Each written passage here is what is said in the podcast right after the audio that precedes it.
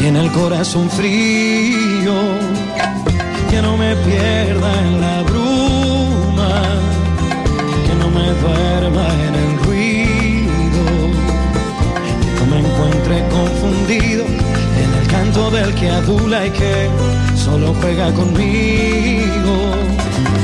Que no me pierda en el aplauso indiferente de esa gente que aparenta conmigo. Que no me pierda en un mundo que no entiende, que ha vendido ya su alma y sentido. Que no me pierda en la tarde, que no me duerma vencido, que no me pierda en el aire, cansado de respirar.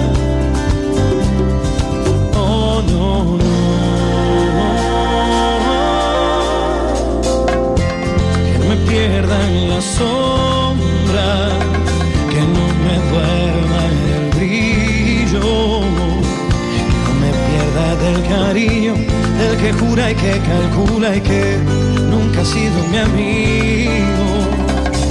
Que no me pierda la duda, que no me duerma rendido, que no me pierda convencido en el llanto del que miente y que ya empeñó su destino.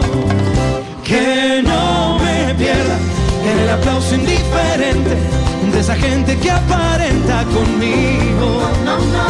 Que no me pierda en un mundo que no entiende, que ha vendido ya su alma y sentido. Que no me pierda en la tarde, que no me duerma vencido, que no me pierda en el aire, cansado de respirar.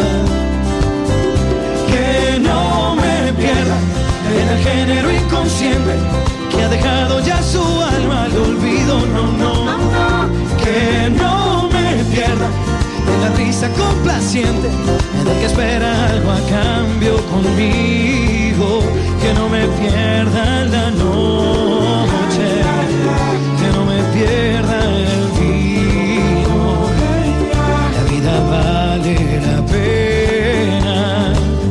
aprendo a hacer el camino.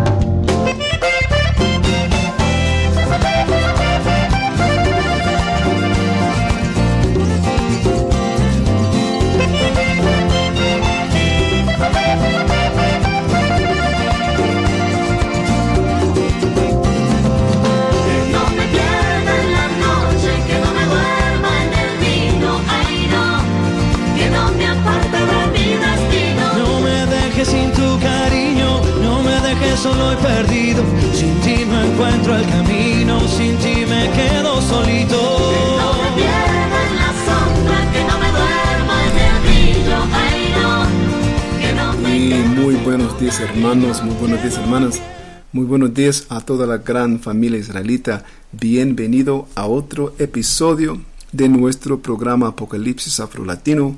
Y aquí estamos este jueves, estamos el 15 de, eh, de junio, ya la mitad del mes, 15 de julio de 2017. Y solo con el anuncio también, eh, mi, voy a decir mi, eh, mi horario ha cambiado y ya no voy a estar transmitiendo dos veces en español ah, durante la semana, solamente una vez y compartiendo el otro día. eh, o sea, antes pues la, el horario era las que las transmisiones salieran de cada martes y cada, eh, cada jueves del, de la semana. Y entonces ya vamos a estar, eh, tengo algunos hermanos aquí, eh, aquí en Guatemala que estoy ya enseñando y entre esto y el trabajo que realizo, o sea, todos los días, estoy ya solo con eh, el tiempo y el espacio en mi horario de transmitir en vivo ah, en el español los jueves de cada semana y en martes voy a estar ah, transmitiendo eh, en portugués. O sea, antes los días para la transmisión en portugués era de lunes y miércoles y en español martes y jueves, pero ya vamos a estar compartiendo ambos, o sea, los dos días que antes eran reservados para la transmisión en español en portugués. Entonces, solo quería ah, sacar ese, ese anuncio primero. Eh, estoy contento de estar aquí otra vez. Digo otra vez, o sea, nunca he salido eh, nunca he dejado. Lo que pasa estaba yo con, combatiendo con, digamos, las circunstancias de construcciones en mi alrededor aquí, de la oficina donde trabajo yo, que es en mi casa.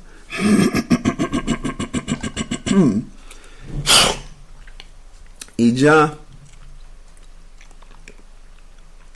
tengo dos varones aquí en Guatemala que ya necesita que yo les esté enseñando entonces eso es lo que vamos a estar haciendo, anunciando el nuevo horario. Ah, en el último episodio, nosotros quedamos en Apocalipsis capítulo, eh, capítulo 11, eran versículos entre versículos 13 y 15. Y lo que, bueno, ¿qué pasó? Nosotros, voy a leerlo primero. Estamos aquí en capítulo 11 versículo 13 dice, en aquella hora hubo un gran terremoto y la décima parte de la ciudad se derrumbó. Y por el terremoto murieron en número de siete mil hombres, y los demás se aterrorizaron y dieron gloria al Dios del cielo. Eh, el segundo ay pasó, y aquí el, el tercer ay viene pronto, versículo 15 el séptimo ángel tocó la trompeta y hubo grandes voces en el cielo que decían, los reinos del mundo han venido a ser de nuestro Señor y de su Cristo, y Él reinará por los siglos de los siglos. Entonces, aquí en versículo 13 leímos sobre, eh, por el terremoto, un número de siete mil hombres muriendo, eh, y también en capítulo 15, el séptimo ángel tocando lo que obviamente era la séptima trompeta y ya digamos lo que ocurrió era la transferencia de control.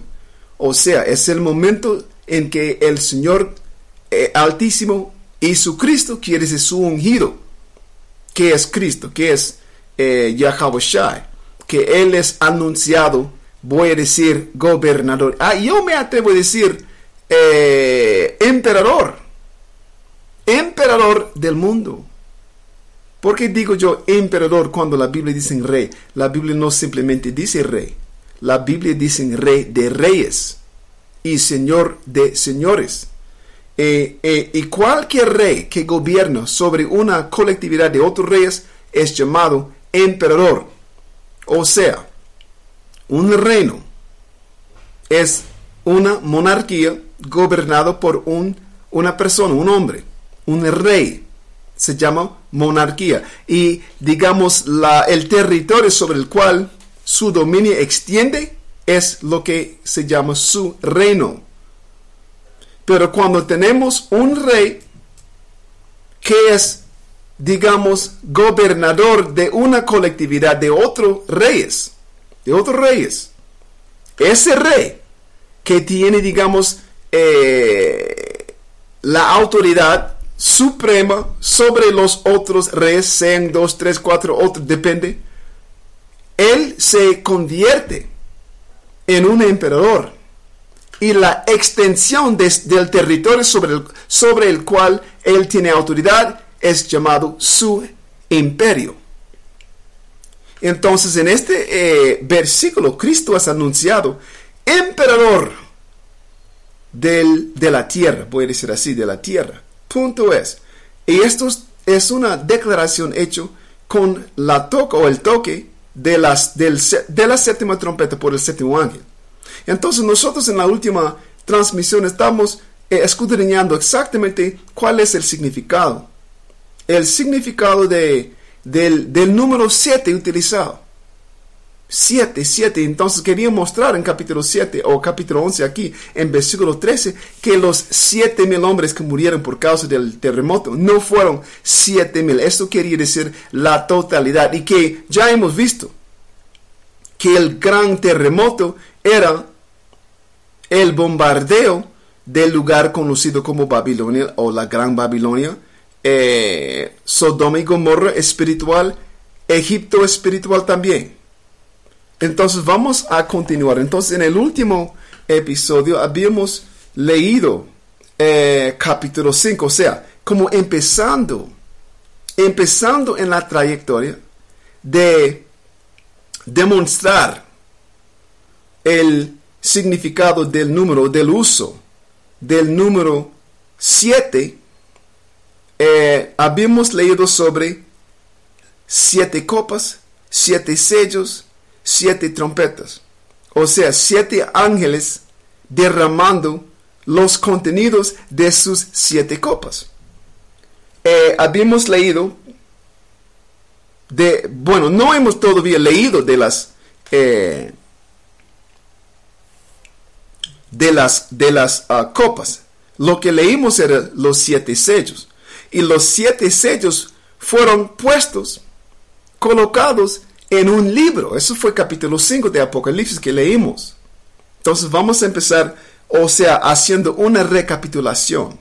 Y después vamos a seguir en la trayectoria de estos, digamos, tres grupos de siete, de, fenómenos de siete, en, en, el orden en que aparecen. Entonces, sellos, capítulo 5. Después eh, van a ver otros.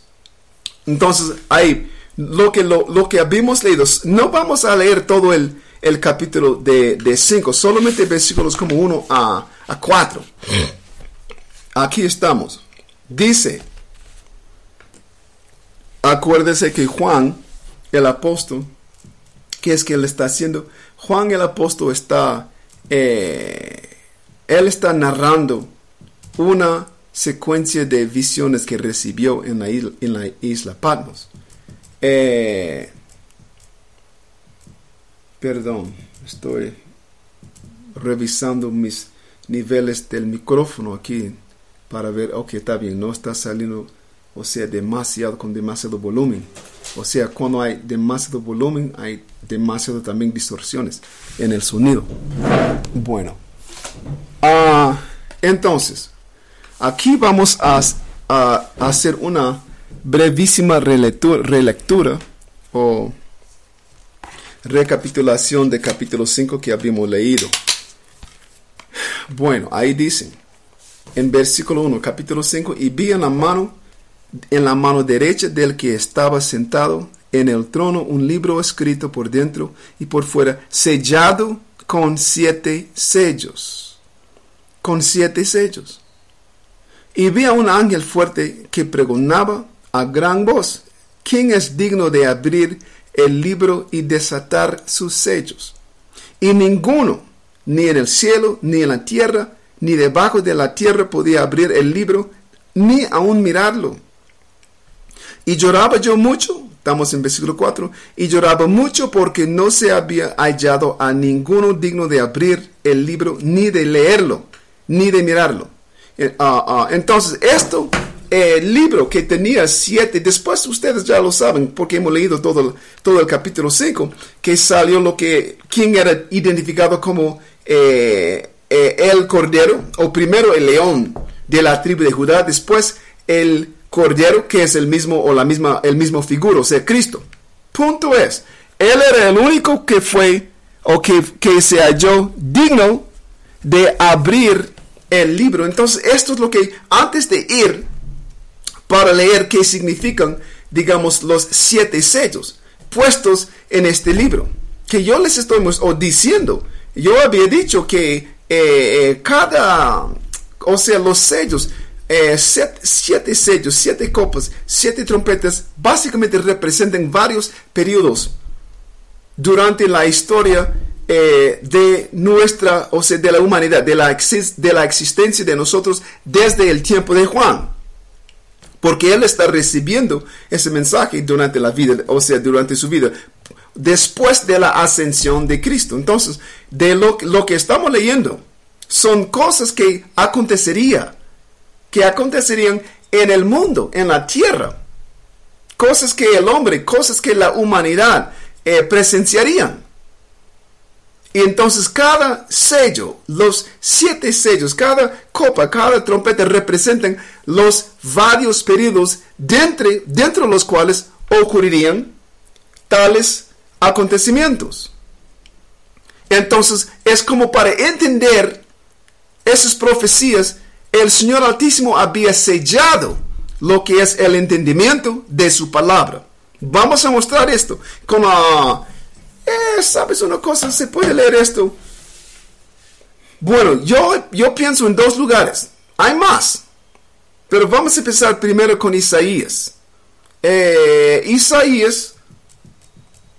Es Isaías.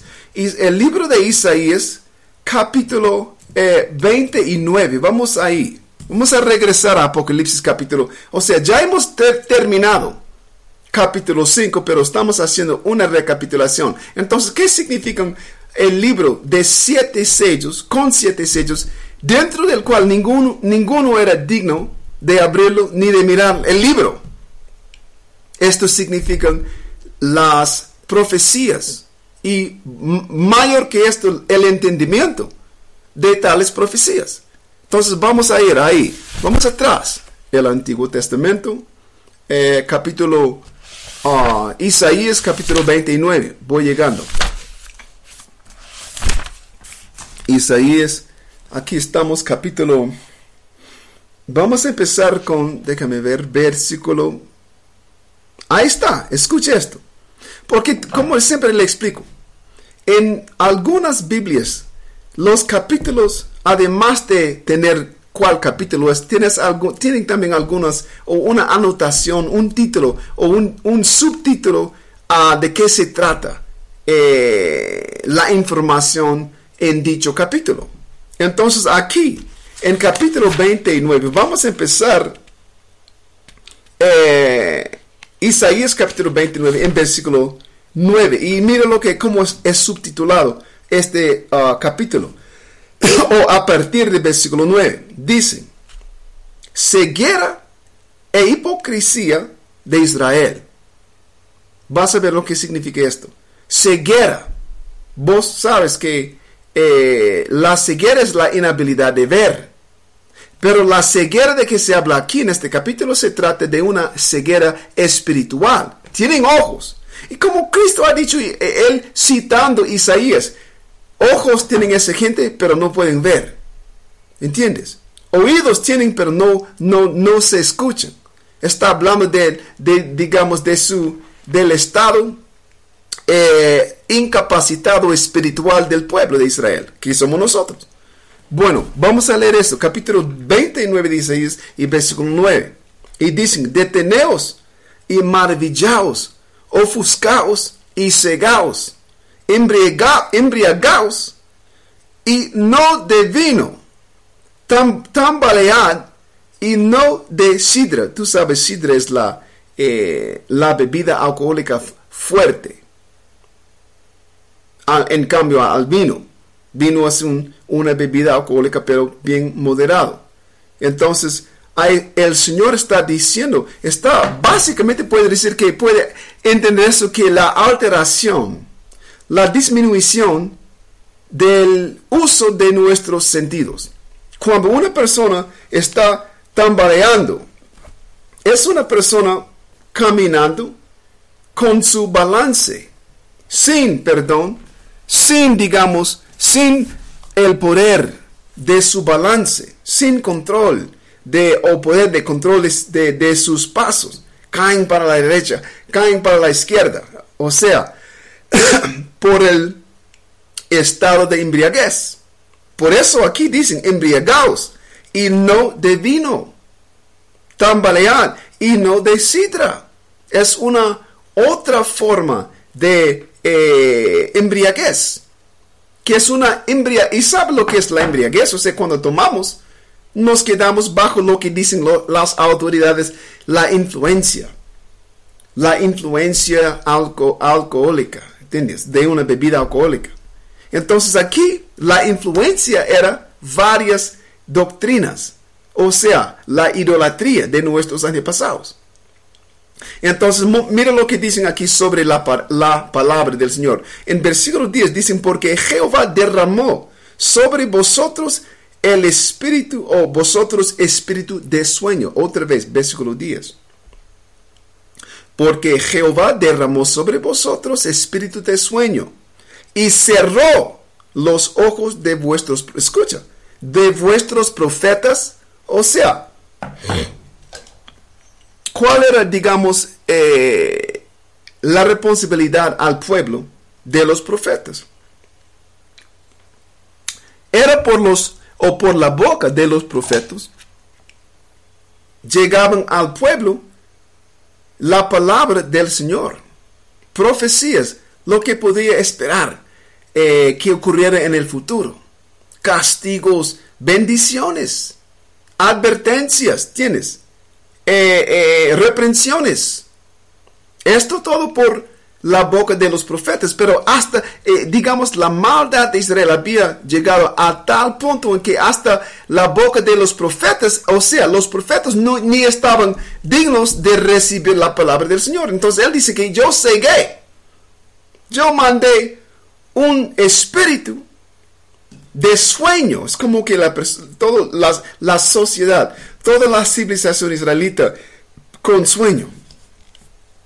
Dice, otra vez en versículo 10, porque Jehová derramó sobre vosotros espíritu de sueño y cerró los ojos de, sus, de vuestros profetas y, y puso velo sobre las cabezas de vuestros videntes. Videntes eh, son las personas que también podían, eran como una, una cierta clase de profeta, eh, los, que ven, los que recibían visiones, vidente, y que podían interpretar cómo, cómo o, sea, qué significaba el significado de las visiones que han recibido. Ellos son profetas tanto como los eh, profetas. Los llamados profetas son profetas tanto como los videntes. Pero está diciendo que todos, la vista de ellos están ¿qué? tapadas. No puede, o alguno eh, declarado como, como ciego, ciego y otro con un vuelo puesto sobre la cabeza. O sea, de todo modo está obstaculado ¿qué? La visión. Entonces, mira, eh, como consecuencia, y eso es el mismo estado en que estaba diciendo Juan en el Nuevo Testamento. Él dice que él estaba llorando mucho porque no había hallado ninguno digno de, ah, de quitar, o sea, de quitar los sellos. Entonces, los, eh, el sello, los siete sellos representan siete, eh, ¿cómo le puedo decir? Eh, eh, ceguera completa. O sea, el libro, la Biblia estaba completamente, o sea, el entendimiento de la palabra del Señor completamente escondida. El entendimiento escondido del entendimiento del hasta los profetas, no solamente la gente común, sino también hasta los cuya responsabilidad era de decir y saber y declarar la palabra del Señor al, al público. Entonces, otra vez, versículo 10, porque Jehová derramó sobre vosotros espíritu de sueño y cerró los ojos de, de vuestros profetas y puso velos sobre las cabezas de vuestros videntes. Y os será toda visión como palabras del libro sellado. O sea, el mismo de Apocalipsis. Y eso es, por, es la razón por la que por tanto tiempo, y pu- puede decir siglos, o sea, desde la conquista de nuestros antepasados aquí en las Américas y en otras comarcas del mundo, o sea, otras, ah, otras regiones del mundo también donde nosotros fuimos esparcidos mucho antes de llegar aquí. Siglos antes de llegar aquí a las Américas y siglos antes de ser conquistados aquí en el hemisferio occidental, nuestros antepasados ya se habían esparcido hacia todos, o sea, las regiones del hemisferio oriental. Entonces, durante ese, ah, ah, a partir de nuestro, digamos, abandono de las palabras, de los mandamientos, de las leyes del Señor, nosotros empezamos a entrar en una, eh, en un periodo de ceguera espiritual, en que Dios nos quitó el entendimiento. Entonces está diciendo aquí en versículo 11 que ya el libro es como para nosotros un libro sellado. Y de tal manera, vas a ver esto. Vamos a leer 11. Y os será toda visión como palabras del libro sellado, el cual si dieren al que sabe leer y le dijeren, lee ahora esto, él dirá, no puedo, porque está sellado. Esto representa una clase de gente cuya responsabilidad hoy, este, como la gente dice, interpretar. No hay, no hay ni necesidad de interpretar la Biblia. La Biblia interpreta a sí misma. Por medio de la, digamos, eh, yo, como yo siempre utilizo la frase o, o la palabra descifrar. La Biblia es un documento eh, con una inscripción, con una auto-inscripción. ¿Cómo es esa inscripción? Es que está, es como la forma en que está escrito. La forma en que está no solamente escrito, sino también arreglado. O sea, por ejemplo, eh, el libro de Génesis. Voy a darle un buen ejemplo. Porque no se puede simplemente leer la Biblia en la forma, digamos, en una, en un orden cronológico. La gente siempre dice, ah, yo he leído la Biblia varias veces. Y se, se contradice. Está llena de contradicciones. Eso es lo que dicen. Es porque ellos están leyéndolo mal. Lo están leyendo como si fuera cualquier libro, cualquier novela. Del inicio al fin. Y de cierta manera se puede hacer esto. O sea, históricamente hablando, como por ejemplo mis eh, estudiantes aquí en Guatemala, cuando ya ven por los tópicos, nosotros vamos navegando en el inicio, solo para eh, introducirles de qué se trata la Biblia. Entonces yo trabajo con tópicos, con temas. Pero una vez que ya digamos, están ellos agarrados, o sea, ya tienen su interés, ya quieren más. Y yo les siempre eh, sugiero que uno sea curioso. ¿Qué significa que sea curioso? O sea, que tenga curiosidad de su Biblia, del libro, es tuyo, es tu historia. Pero siempre cuando me preguntan dónde debo empezar, yo siempre les digo, empieza básicamente como en Génesis, Génesis capítulo 10. Génesis capítulo 10, ¿por qué? Porque capítulo 1, capítulo 2, capítulo 3 son una, voy a decir, es una, es la historia del nacimiento, de la creación por el Señor Altísimo, y mucho de esto está escrito parabólicamente, la mayor parte. Y también capítulo 4, ya va llegando en capítulo 5, eh, este capítulo se trata de la genealogía del pueblo de Adán. La gente aún piensa que Adán era simplemente un individuo. Él era el padre de un pueblo y el gobernador, puesto eh, encargado de la creación del Señor Altísimo, que él falló en su responsabilidad. Pero este entonces yo siempre para empezar con una eh, historia o sea, para empezar eh, en la trayectoria de conseguir su información concreta, entonces, Génesis capítulo 10. ¿Por qué? Porque es el inicio de la repoblación del mundo después del diluvio mundial, empezando con los hijos de Noé. O sea, y capítulo 10 empieza con esto, o sea, informándonos cómo fue repoblando el mundo otra vez, repopulando el mundo, después de que las aguas bajaron del diluvio. Eh, y empieza con una buena estructura de historia cronológica. Nos conduce de Noé hacia Abraham. Y en capítulo, la segunda mitad de capítulo 11, eh, desde ah, el hijo de Noé, Sem, hacia Abraham, o Abraham en aquella, en, eh, aquella época co- capítulo 12, ya entre capítulos 12 y voy a decir 21, es una historia del desarrollo con la vida de Abraham hacia el nacimiento de su hijo Isaac. Isaac 20 eh, 21, capítulo 21 de Génesis, sigue la historia cronológica y hacia capítulo 25, o sea, la muerte de Abraham, padre de Isaac, y el nacimiento de Jacob y Esaú, hijos de Isaac. Así uno va entendiendo. Eh, bueno, de ahí le digo esto. Entre Génesis capítulo 10 y hasta Crónicas, Segunda Crónicas, después, o sea, tenemos una buena eh, trayectoria de historia cronológica. Y entre esa información, aunque sea historia cronológica, tienen ah, ah, misterios, tienen parábolas, pero no está escrito tan parabólicamente como lo, lo demás o el resto, los otros libros de la Biblia. Además de esto, uno no puede, o sea, entonces lo mejor que uno puede conseguir sin, digamos, el Espíritu del Señor puesto sobre ti por medio de sus profesores, uno se va a quedar muy confundido con la Biblia. Porque la- Dios ya, el Señor ya nos había avisado. ¿Cómo hablaría con nosotros?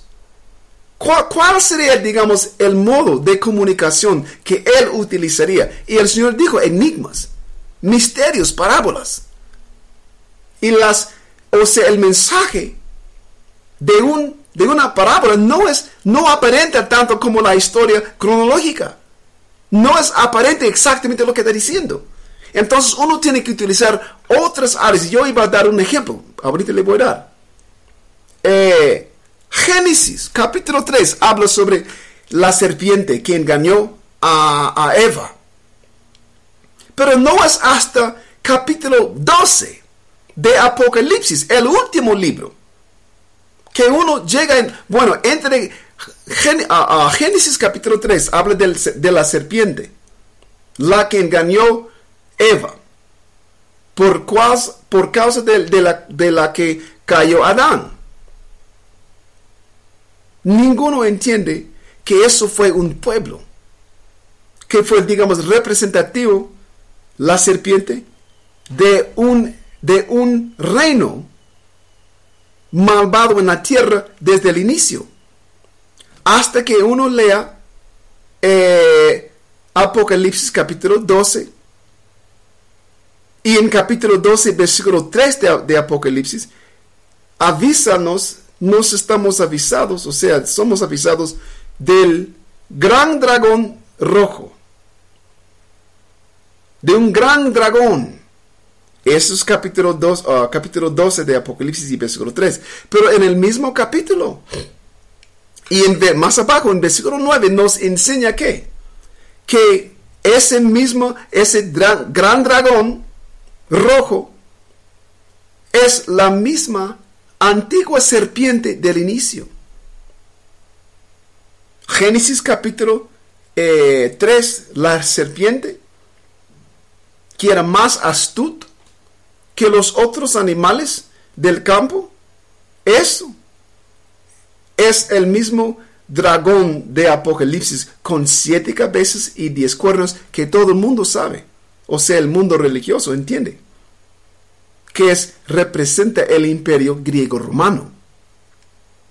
Pero esta información también está confirmada con capítulo, o sea, reiterada con capítulo 20 de Apocalipsis, de que el diablo, y que no solamente que el gran dragón era eh, la antigua serpiente, sino era el, el diablo también y Satanás.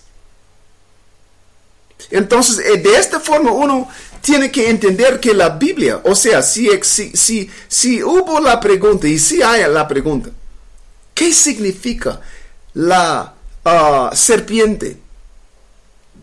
Ah, uno no, o sea, uno no va a leer toda la Biblia hasta, eh, o sea, cronológicamente, ya llegando al último libro para entender eso.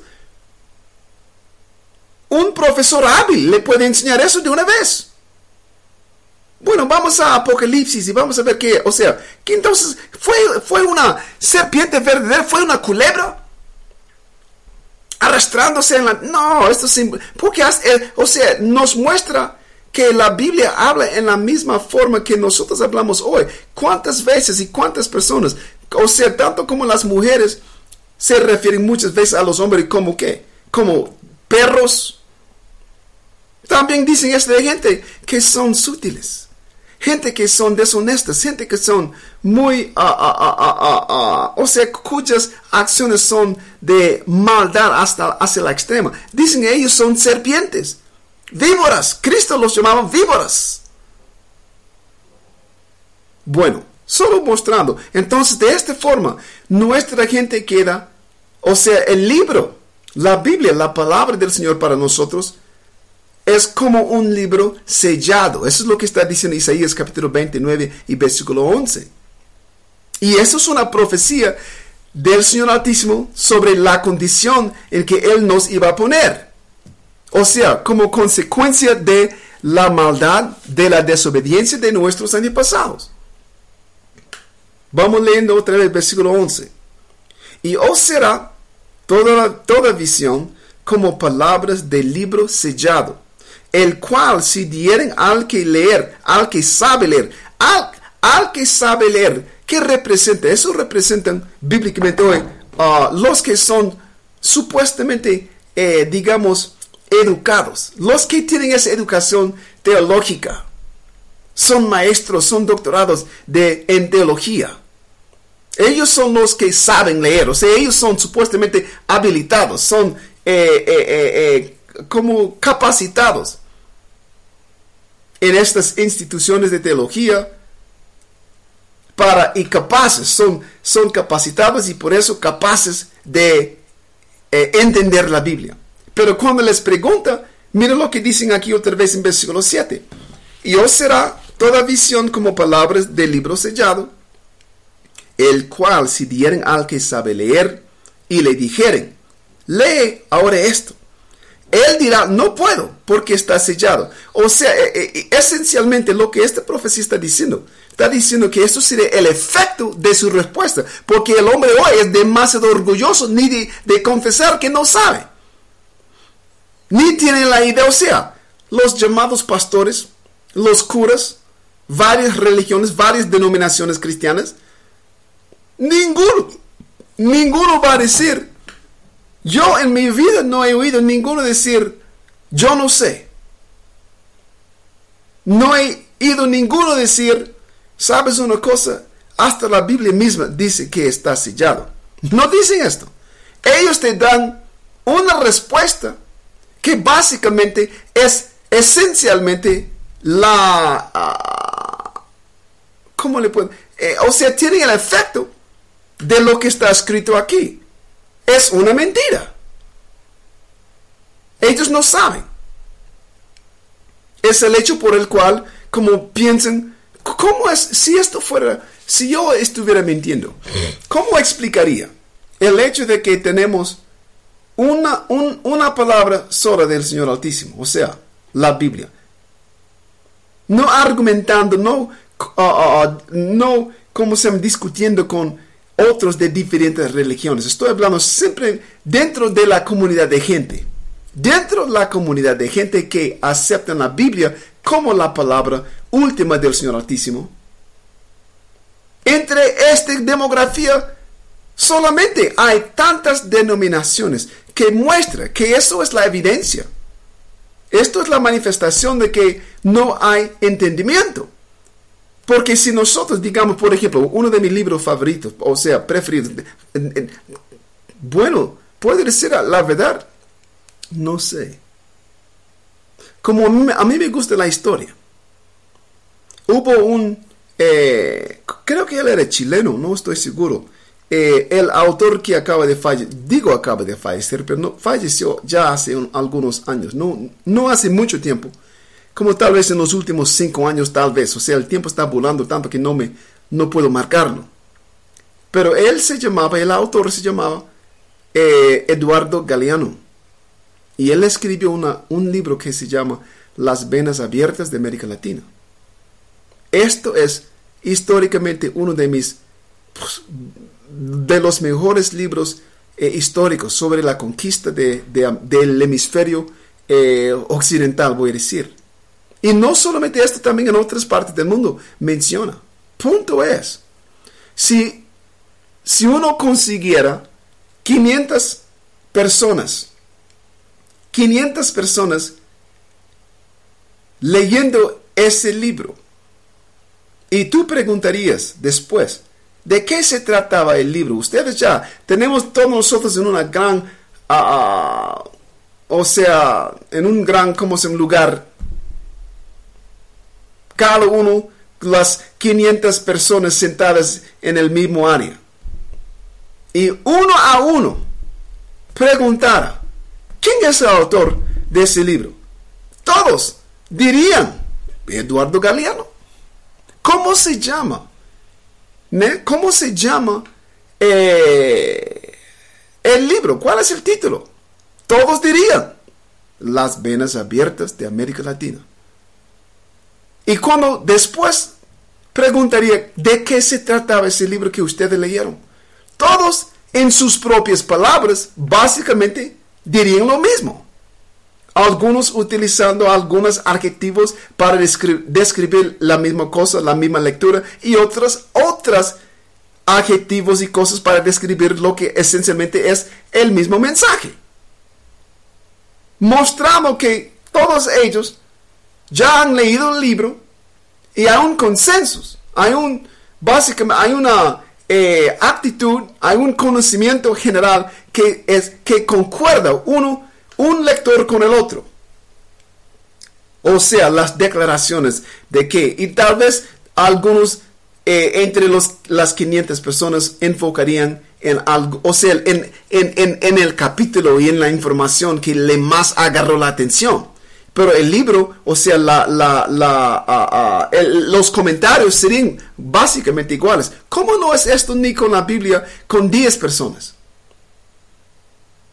Ese libro famoso de, los, de la esclavitud que hizo ese hombre durante los años, el que, el que escribió eh, la autobiografía de, de Malcolm X, este Alex Haley, que hizo el libro Roots, Raíces. ¿eh?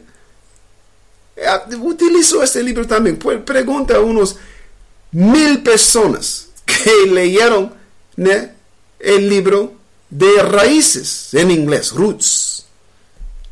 Esencialmente, en sus propias palabras cada uno, concordarían en lo que se trata el libro Raíces.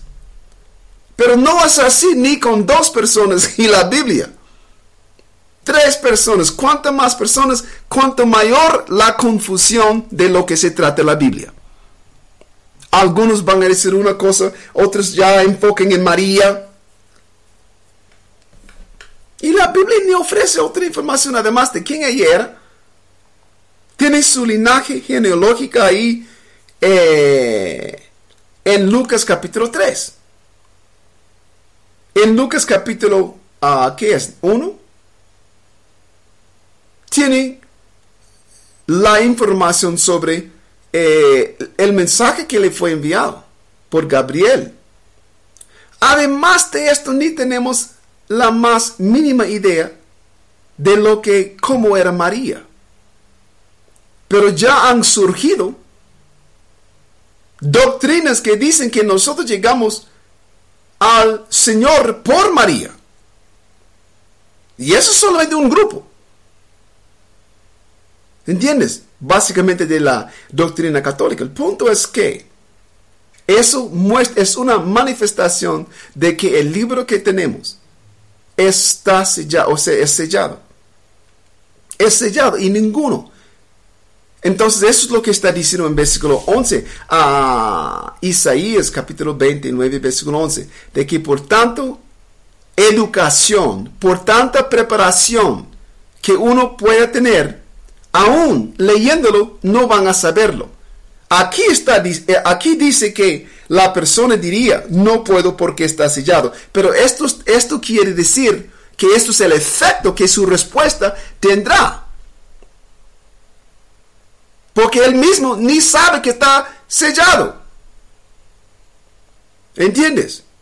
Vamos a seguir versículo 12. A- a- a- a- Isaías capítulo 29, versículo 12.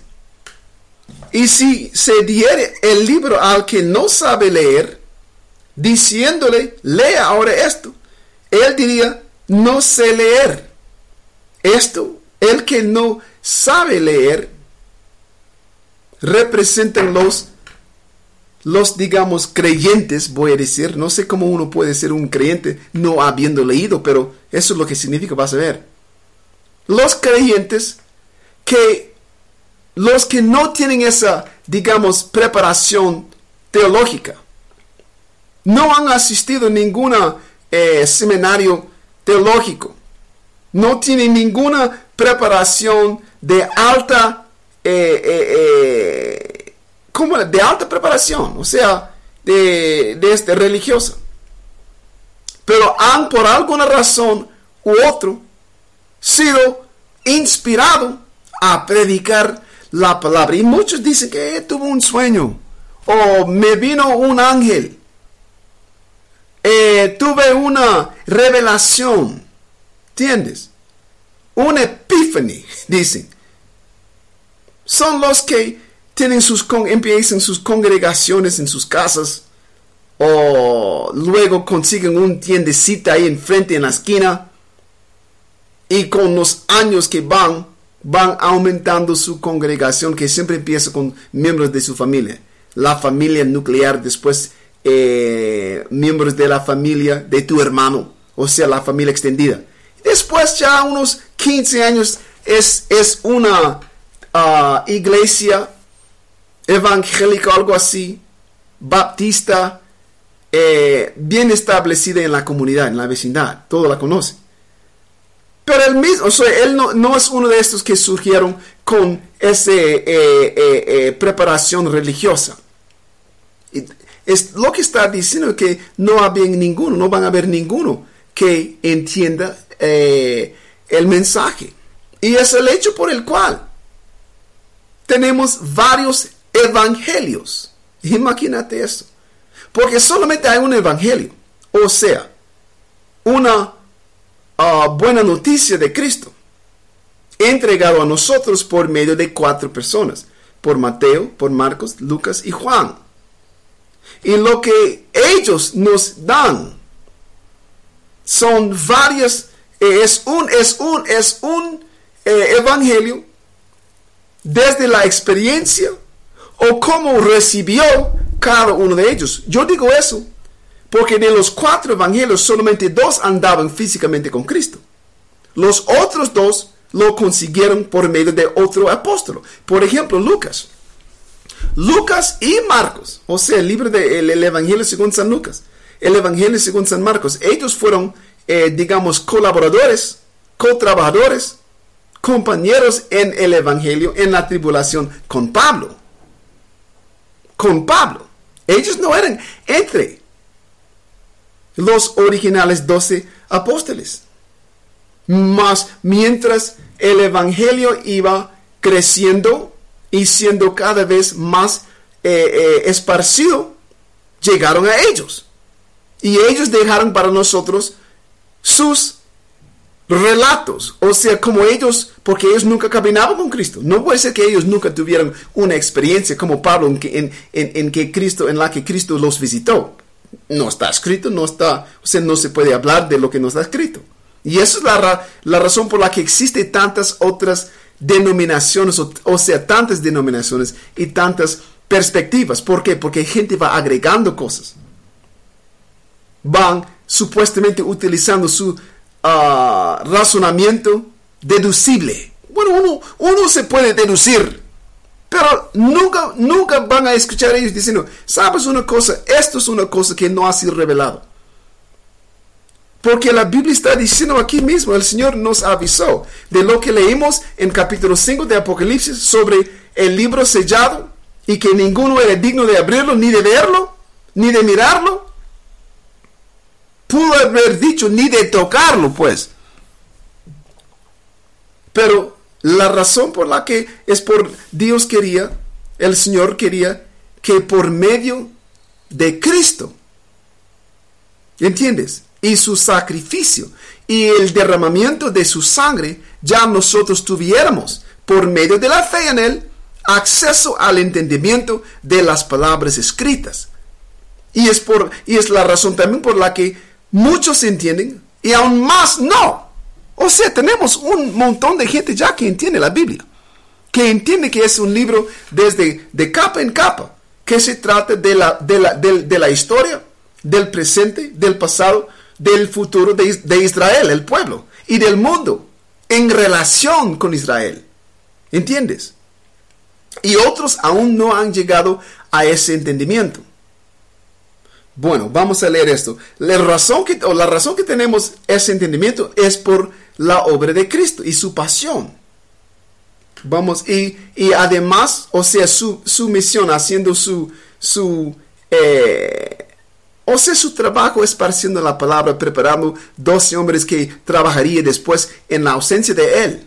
Los 12 apóstoles, uno errando y siendo sustituido y ahí va creciendo el Evangelio. Ahí va creciendo los trabajadores, aumentando el número de los trabajadores responsables por la divulgación de la palabra.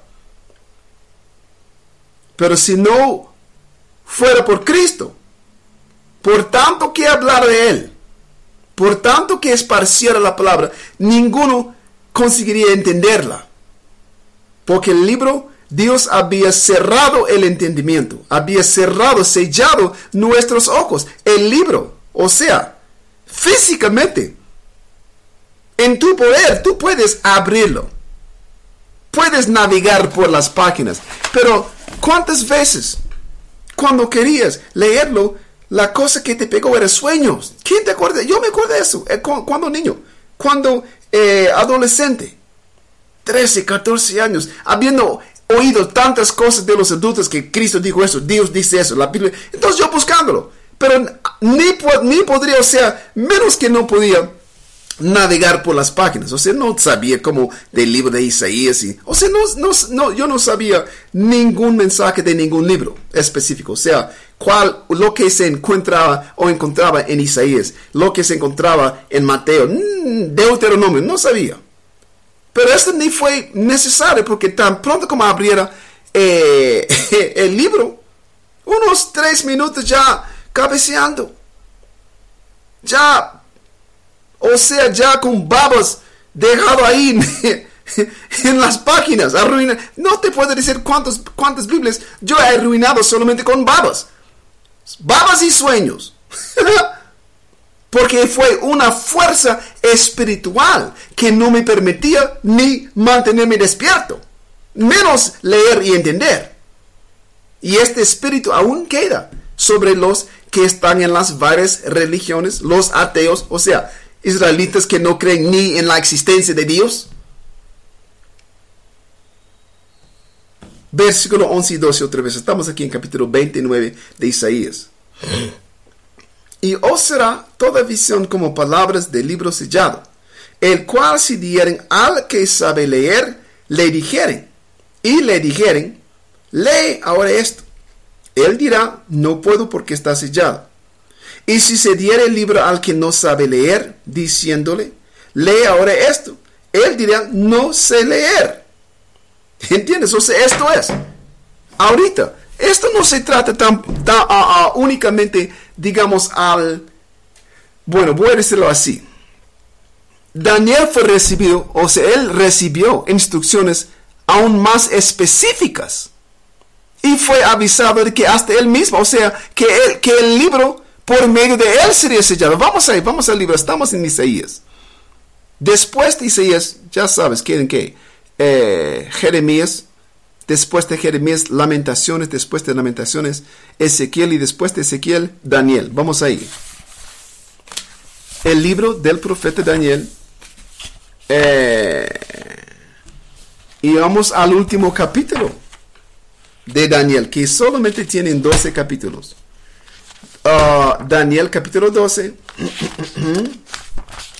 momento. Daniel capítulo 12 y vamos a leer... eh, vamos a empezar con... ¿Sabes una cosa? Voy a leer desde el versículo 1. Lo que yo busco queda, bueno, es parecido en este, en este capítulo. Vamos a leer capítulo 12 de Daniel desde el inicio y vamos a ver a dónde vamos a parar, en cuál versículo. Entonces aquí estamos, capítulo 12 de Daniel, versículo 1, y dice, en aquel tiempo se levantará Miguel, está hablando sobre el fin. Cuando habla de Miguel, Miguel es el arcángel de la guerra. Cuando habla, o sea, eh, Miguel siempre es asociado con la salvación de Israel, conjunto con Cristo.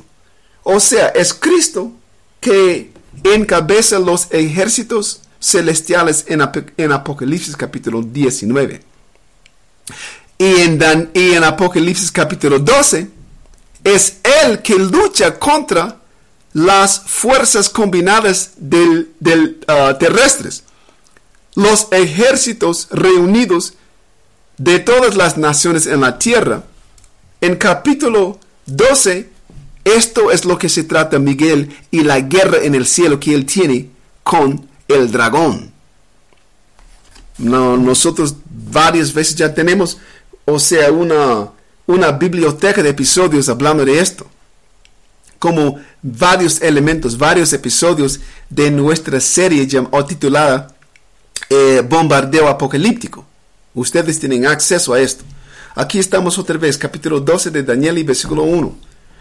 En aquel tiempo se levantará Miguel, el gran príncipe que está de parte de los hijos de tu pueblo. ¿De quién? ¿El pueblo de quién? El pueblo de Daniel. El ángel está hablando, el ángel está hablando a Daniel. Entonces está avisándole que Miguel se levantará y él sería de parte, o sea, él sería al favor de ustedes. Y dicen, y será tiempo de angustia, cual nunca fue desde que hubo gente hasta entonces. Pero en aquel tiempo se, será libertado tu pueblo. Se está hablando de la salvación de Israel. Pre- por eso cuando leen capítulo 10 y, perdón, en capítulo 12 de Apocalipsis, esto no es lo que ocurrió, hace, quién sabe cuántos milenios cuando habla de- del gran dragón y la batalla en el cielo contra Miguel y sus ángeles y Miguel y sus ángeles luchando contra el dragón y sus ángeles. Esto es un, es un evento llamado Armagedón.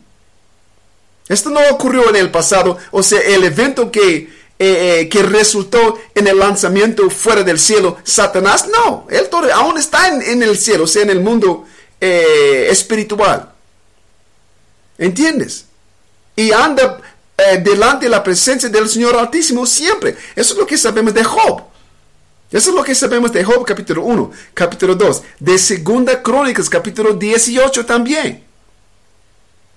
O sea, realizan concilios en el cielo con la presencia de los ángeles malignos. Eso es lo que se puede leer. Además del libro, eh, capítulos 1 y 2 del libro de Job.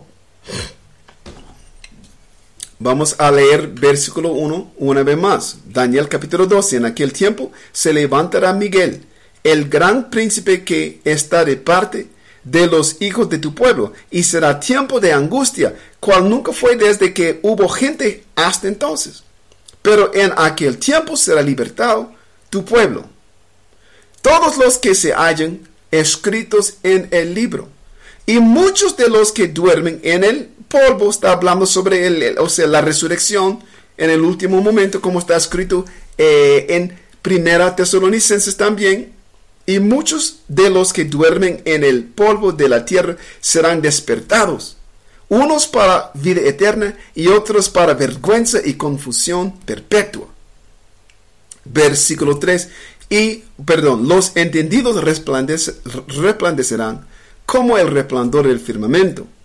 Y los que enseñan la justicia a la multitud como las estrellas a perpetua eternidad. Estás diciendo que los que están eh, realizando malas obras van a quedar eternamente o perpe- perpetuamente en vergüenza y confusión y los que enseñan las leyes, los mandamientos del Señor Altísimo, van a brillar, dicen, van a quedar como en las estrellas.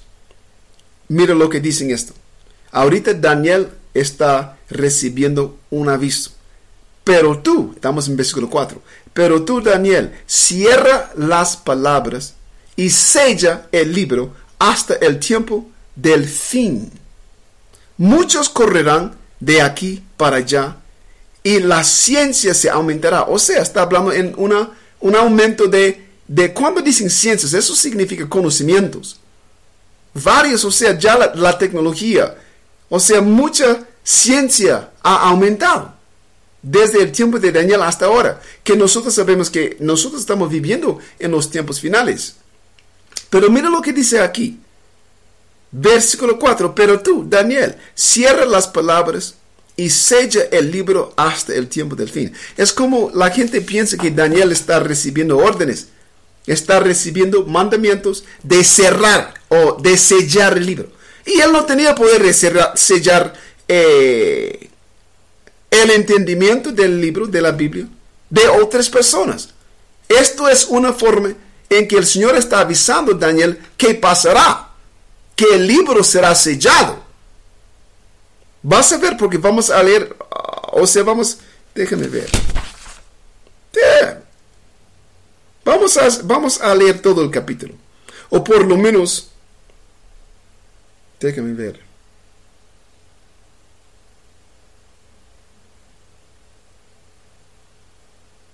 Sí, versículo 9. Hasta versículo 9. Entonces, él recibe eh, eh, información, un anuncio, una, una, una, un aviso de que el libro será sellado. Vamos a seguir leyendo. Otra vez, versículo 4. Pero tú, Daniel, cierra las palabras y sella el libro hasta el tiempo del fin. Muchos correrán de aquí para allá y la ciencia se aumentará. Y yo, Daniel, mire, o sea, él está explicando cuál era, cómo, cómo le afectó. Y yo miré, y yo, Daniel, miré, y he aquí otros dos que estaban en pie, el uno a este lado del río y el otro al otro lado del río. O sea, él estaba viendo, además del ángel que comunicaba con él, además del ser celestial que comunicaba con él, hubo dos otros eso es lo que le está diciendo en versículo 5. Versículo 6. Y dijo uno al varón, o sea, uno de los otros dos dijo al varón que estaba hablando con Daniel, que ese varón, si lees capítulo 10, este varón es Cristo, es el Hijo del Señor, visitando Daniel después de 21 días de ayunos, de tres semanas de ayunos. Y él, le avisó en capítulo 10 que como en el primer momento cuando él empezó a orar, había recibido sus oraciones, pero él mismo, Cristo, estaba ocupado luchando contra los, los principados espirituales del reino de Persia.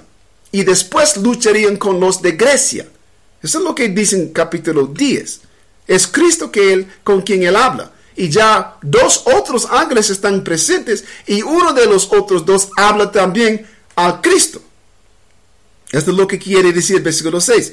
Y dijo uno al varón vestido de lino, que está, que está sobre las aguas del río, ¿cuándo será el fin de estas maravillas? Y oí al varón que vestido de lino, que estaba sobre las aguas del río, el cual alzó su diestra y su siniestra al cielo y juró por él que vive por los siglos, que será por, tiempo tiempos y la mitad de un tiempo. Nosotros tenemos ya episodios también que ya clarifican eso.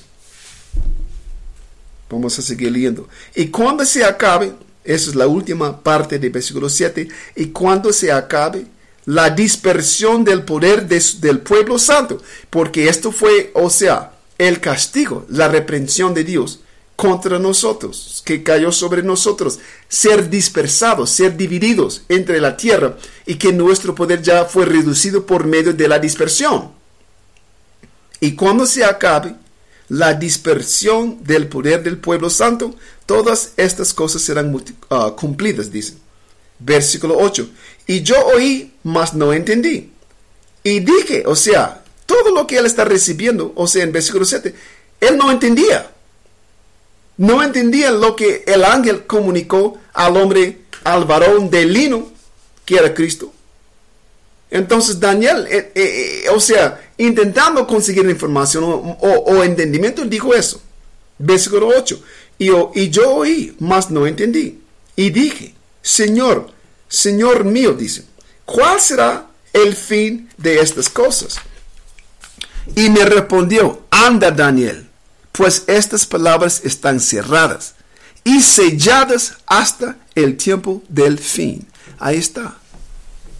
Entonces, ahí Juan está unos 500 años después de, de- de- de Daniel, recibiendo una visión sobre el mismo libro sellado.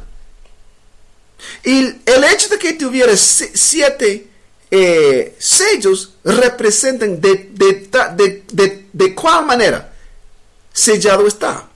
Porque ya estamos leyendo, eh, estamos, o sea, el, el propósito es de entender el uso del número 7. Esto quiere decir que ninguno, como está escrito, ninguno tenía el entendimiento. Eso es lo que Juan vio. Entonces, entre eh, cuando leemos Apocalipsis capítulo 5, versículos, bueno, el capítulo total, pero particularmente versículos 1 a 4, perdón, cuando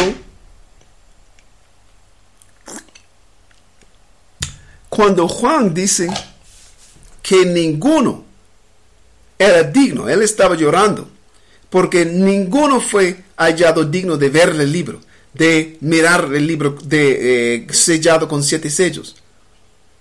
Esto significa lo que nosotros acabamos de leer. ¿De qué? De que el libro estaba el entendimiento y que ni, estaba cerrado para se cerraba y o cerrado y sellado hasta el tiempo del fin. El hecho de que nosotros tenemos ya eh, el entendimiento es una manifestación, digamos, es un testimonio de que el libro ha sido, o los sellos han sido abiertos ya. Porque ya entendemos. Entendemos que no es un libro. O sea, antes de este, digamos, antes de la apertura de los sellos, fue la razón por la que entendíamos o recibimos, voy a decir, la Biblia como un libro religioso, un documento religioso. ¿Entiendes? O sea, es, por medio del libro eh, estar sellado. Nosotros creíamos en, en las religiones de nuestros conquistadores, los que esclavizaron nuestros antepasados. Y aunque nosotros supiéramos que recibíamos esto por medio de la conquista, por medio de colonización, por medio de evangelización brutal, o sea, evangelización brutal, catequización brutal, no nos importaba y lo recibíamos. O sea, intelectualmente, ¿entiendes? Entendíamos que nuestros antepasados fueron conquistados. Y lo que ellos recibían, su idioma, las tradiciones, la nueva cultura por la, eh, en la que andamos, que incluye la, religión católica, eh, eh, eh, protestante. Aunque nosotros tuviéramos intelectualmente conocimiento de esto, aún recibíamos la religión que mostraba que el libro era para nosotros sellado. Ni sabíamos, ni teníamos la más mínima idea de que el mismo libro profetizaría en nuestra conquista, que profetizó en nuestra eh, derrota, pero también profetizó en nuestra resucitación, en nuestra resurrección, ¿entiendes? En nuestro renacimiento. Como Cristo dice que uno tiene que nacer de nuevo. Y ya estamos entendi- entendiendo con esto, o sea, con este entendimiento, intelectualmente, ya el libro obviamente no está ah, sellado, ya. Los sellos están ya abiertos. Vamos a regresar entonces.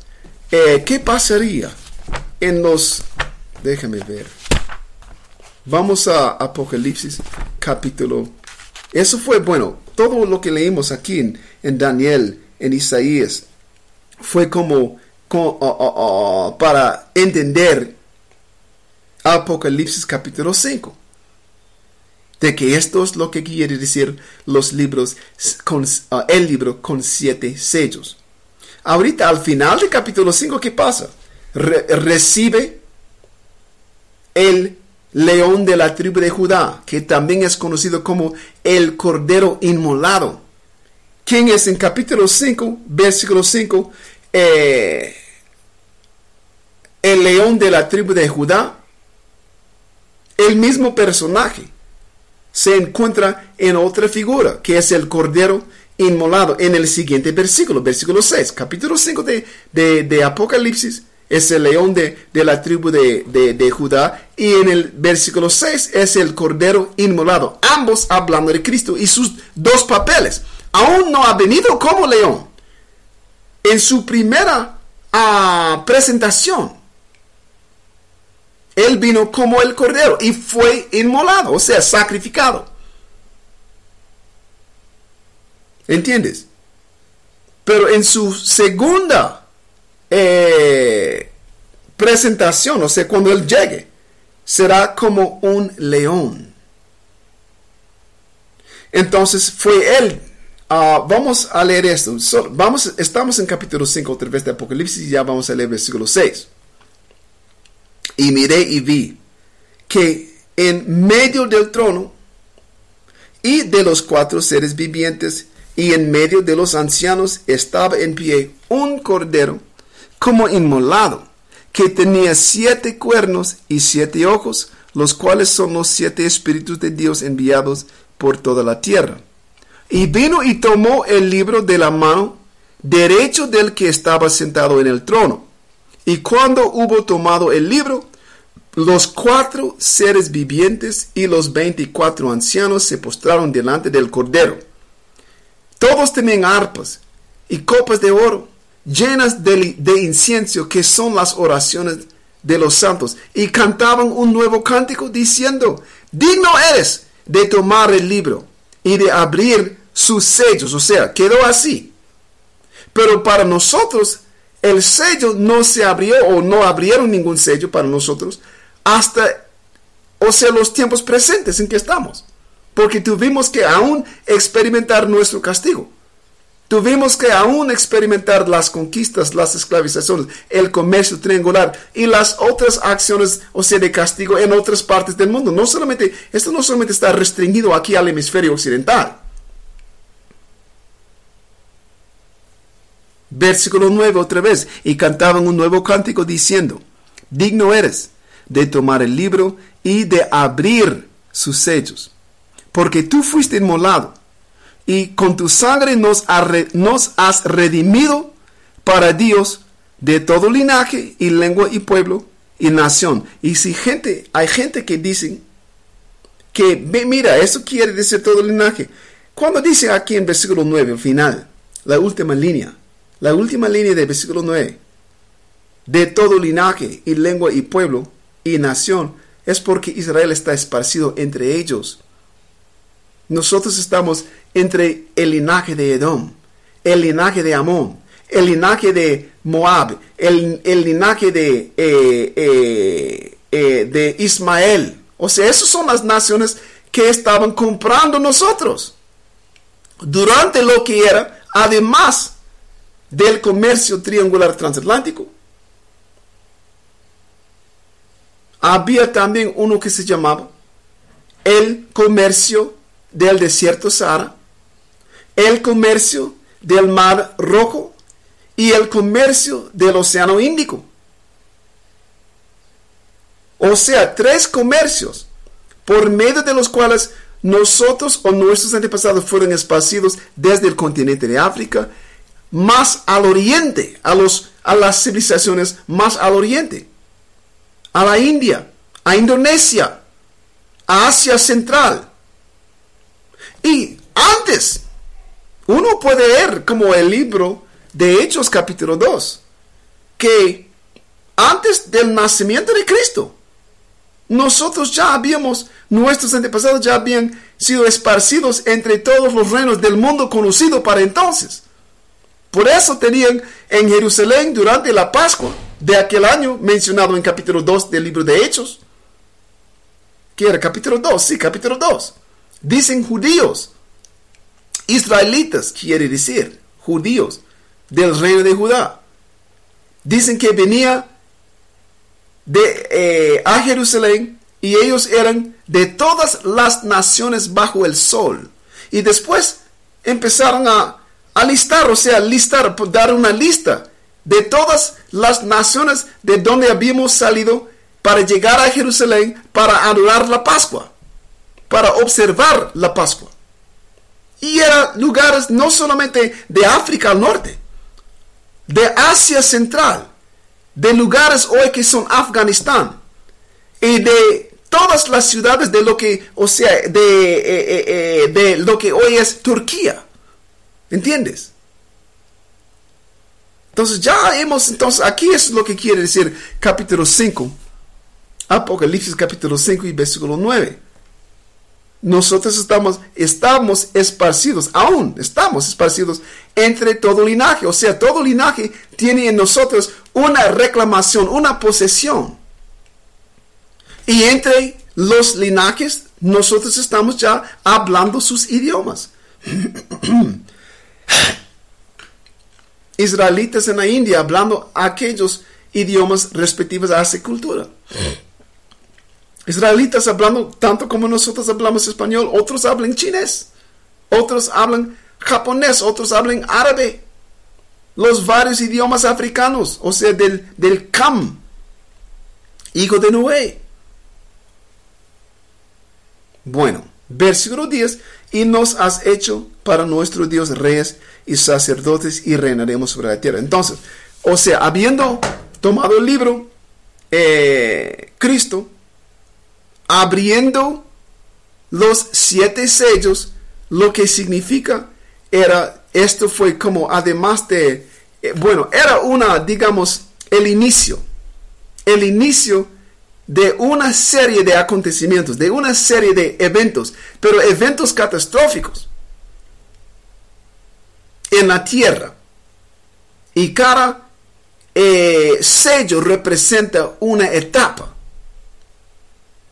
durante el cual pasan o ocurren tales Ah, tales catástrofes. Entonces vamos a empezar, vas a ver, o sea, estamos entendiendo lo que quiere decir el, el número 7, cómo es utilizado. Ver, entonces ya vamos a capítulo 6. Capítulo 6 de Apocalipsis. ¿Por qué? Porque ya empieza eh, diciendo o explicando qué ocurre con la apertura de los siete sellos. Está, aquí estamos.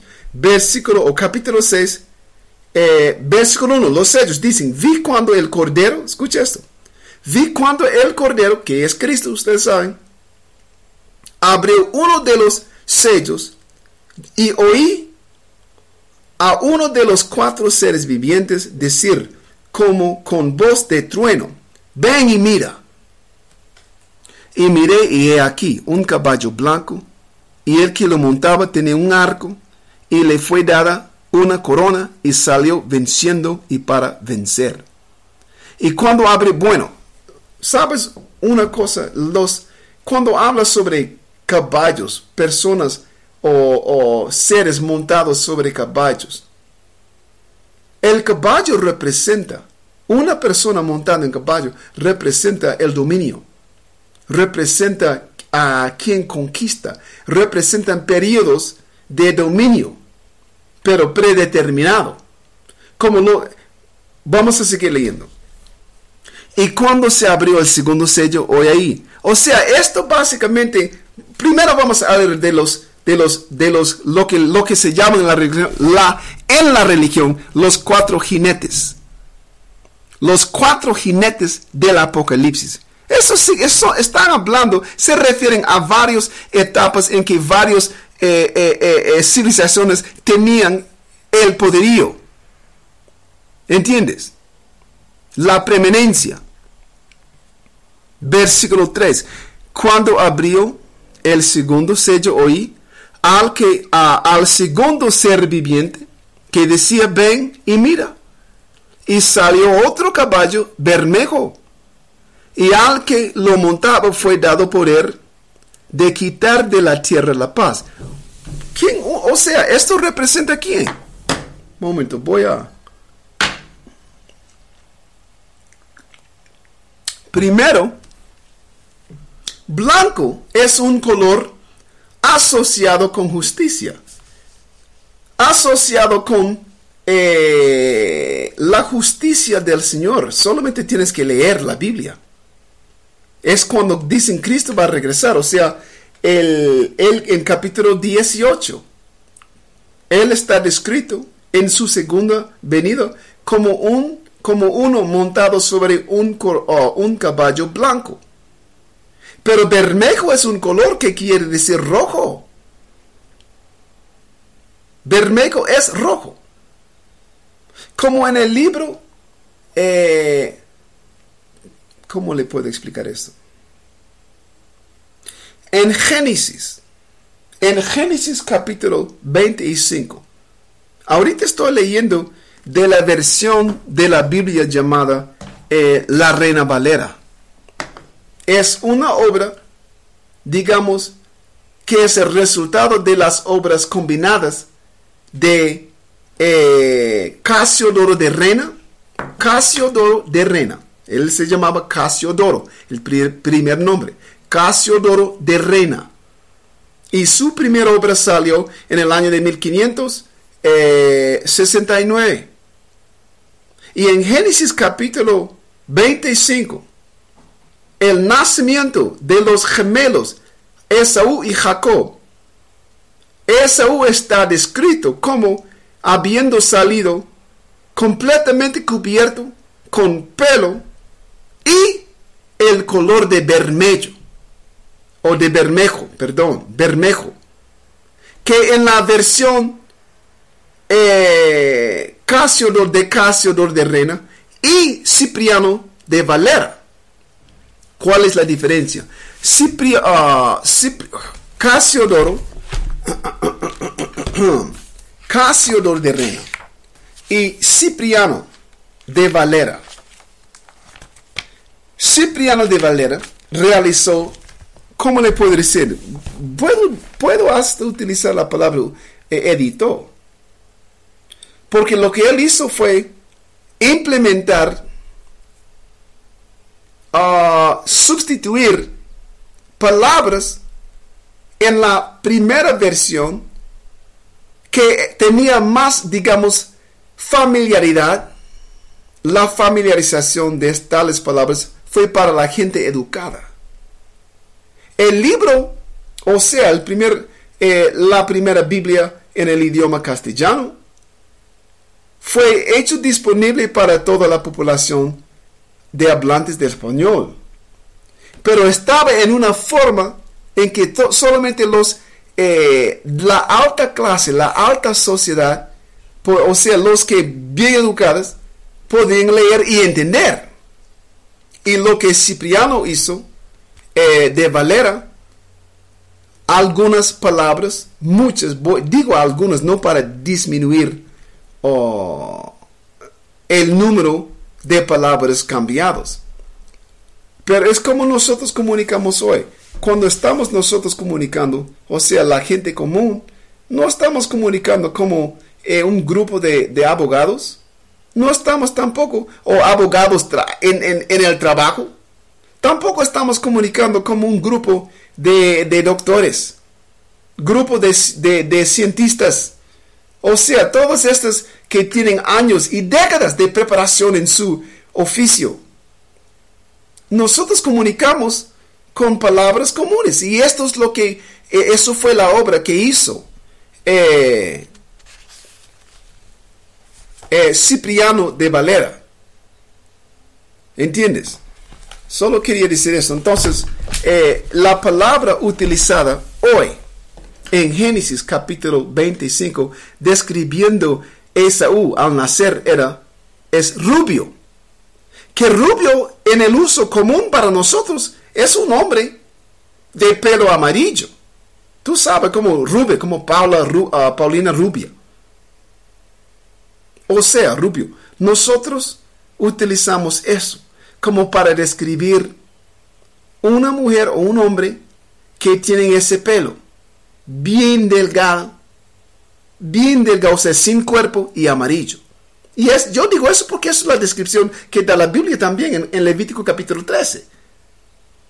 Y hasta también decimos, eh, bueno, esto es rubio. Pero la palabra rubio o rubia denota una, una cualquier cosa que tiene tinta de rojo. Y hasta se llama una planta, eh, la rubial, de, de cuyas raíces sacan las tintas rojas. O sea, cuando eh, en el libro o en la Biblia de la versión, eh, la, la primera versión, después de hacer las editaciones, eh, Cipriano de Valera utilizó en lugar de bermejo rubio, que entre la gente común quería decir rojo en aquella época. Y puede buscar en un diccionario. Puede buscar, solo estoy dando un ejemplo de lo que hicieron. Para que uno entienda que en capítulo 6 de Apocalipsis, versículo 3, el caballo rojo, el, el caballo, perdón, bermejo, es que significa el reino rojo. Esto y nada más. Es el reino rojo. Pero ¿quién es del reino rojo? O del dominio, el periodo del dominio del reino rojo. Es, son los edomitas. Son los edomitas. Vamos a seguir leyendo. Perdón, tanto tiempo. Porque como no estamos, y eso es lo que vamos a hacer en otra, obviamente, oportunidad. eh, Escudriñar este capítulo como un, un tema solo. Ahorita estamos leyendo este capítulo con tal de entender qué significa o la utilización o el uso del número 7 como eh, simbólico para decir el, o sea, el fin de una cosa o la totalidad de una cosa, la totalidad de un evento o el fin de un evento, el fin de un periodo. Estamos otra vez en versículo 3. Cuando abrió el segundo sello, oí el segundo, o oí al segundo ser viviente que decía, ven y mira. Y salió otro caballo bermejo.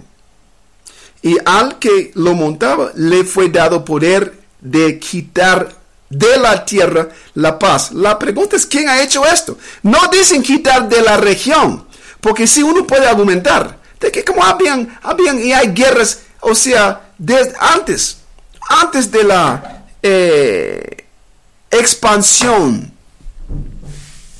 antes de que los europeos tomaran posesión de la tierra y conquistaron la, lo que puede decir casi la totalidad de la tierra, hubo guerras en cada región y eso es cierto.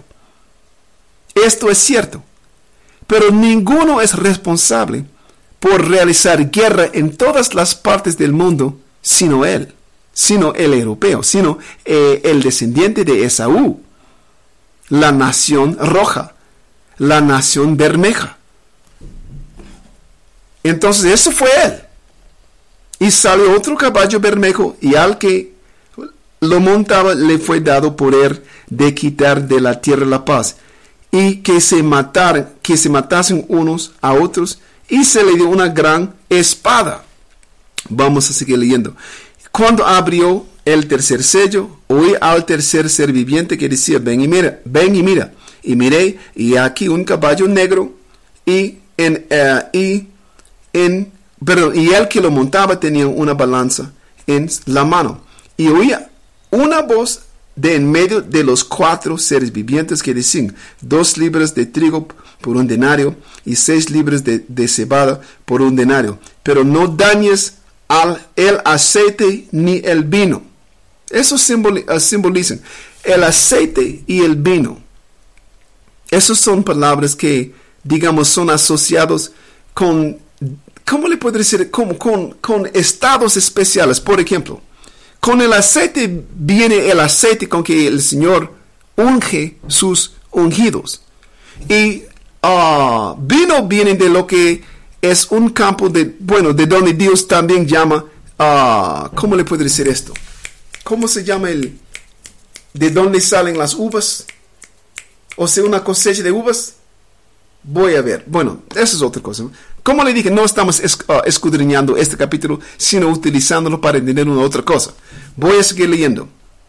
Eh, versículo 7. Cuando abrió el cuarto, el cuarto sello, oí la voz del cuarto ser viviente que decía, ven y mira. Miré y he aquí un caballo amarillo y en él oh, y el que lo montaba tenían por nombre muerte y el, y el Hades le seguía. Y le fue dada potestad sobre la cuarta parte de la tierra para matar con espada, con hambre, con mortandad y con las fieras de la tierra.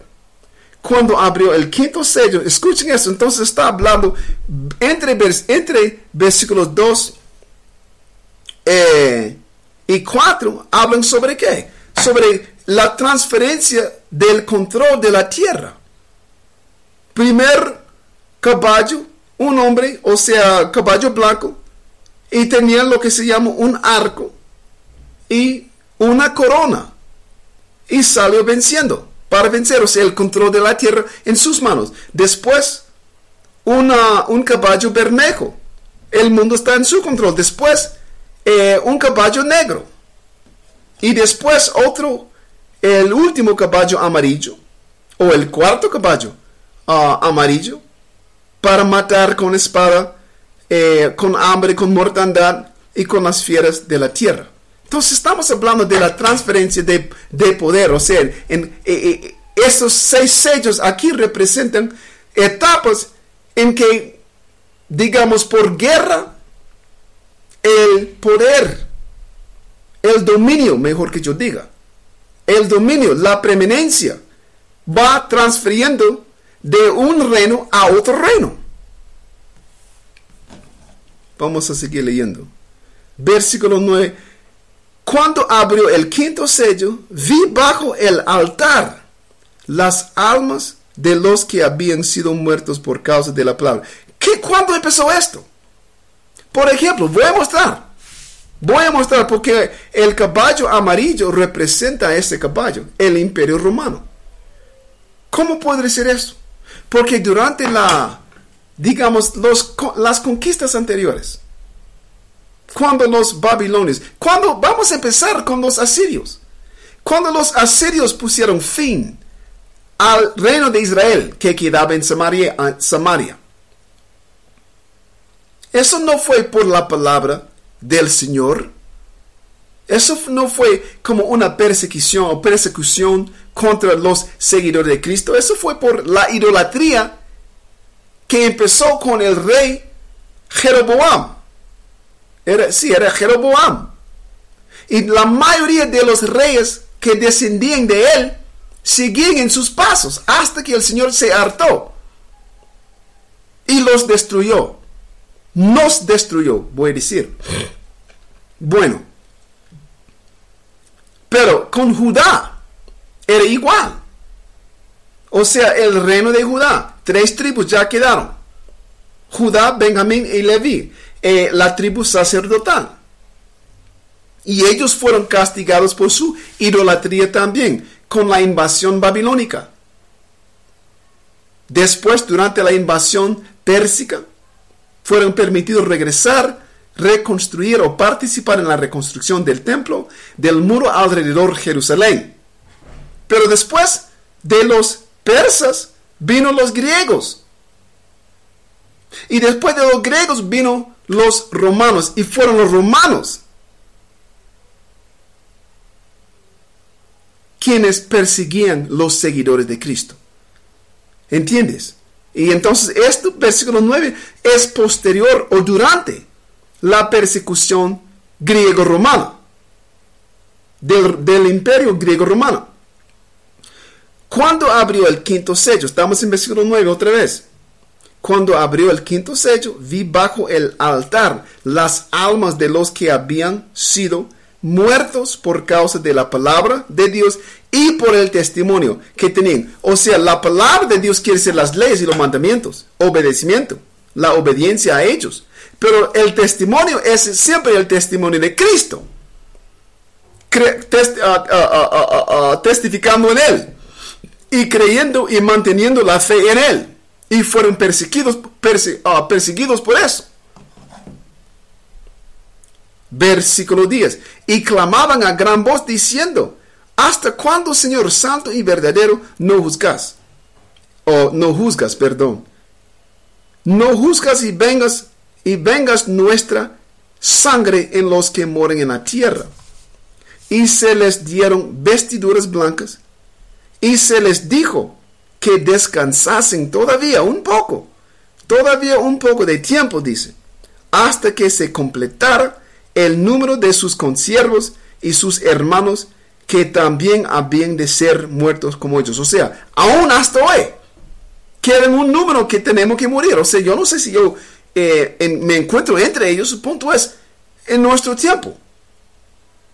O sea, otros mártires otros mártires muriendo por causa de su fe en el, o sea, la obediencia a la palabra del Señor y su fe, lo que es llamado aquí testimonio en Cristo. ¿Entiendes?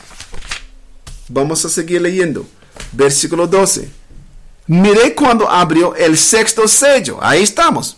Ya terminó. O sea, entonces todo esto es una, eh, la historia, lo que leímos desde el versículo 1, es la trayectoria de la transferencia de preeminencia, o la transferencia de dominio del, al del mundo de un país o de un reino o de un imperio a otro. Hasta el momento de dónde? En, en que donde quedaron Juan, el imperio griego romano. Miré cuando abrió el sexto sello, y aquí hubo un gran terremoto, otra vez, y el sol se puso negro como tela de silicio, y la luna se volvió toda como sangre, y las estrellas del cielo cayeron sobre la tierra como la higuera, o sea, estas estrellas son las mismas estrellas de Mateo capítulo 24 y versículo 30 creo.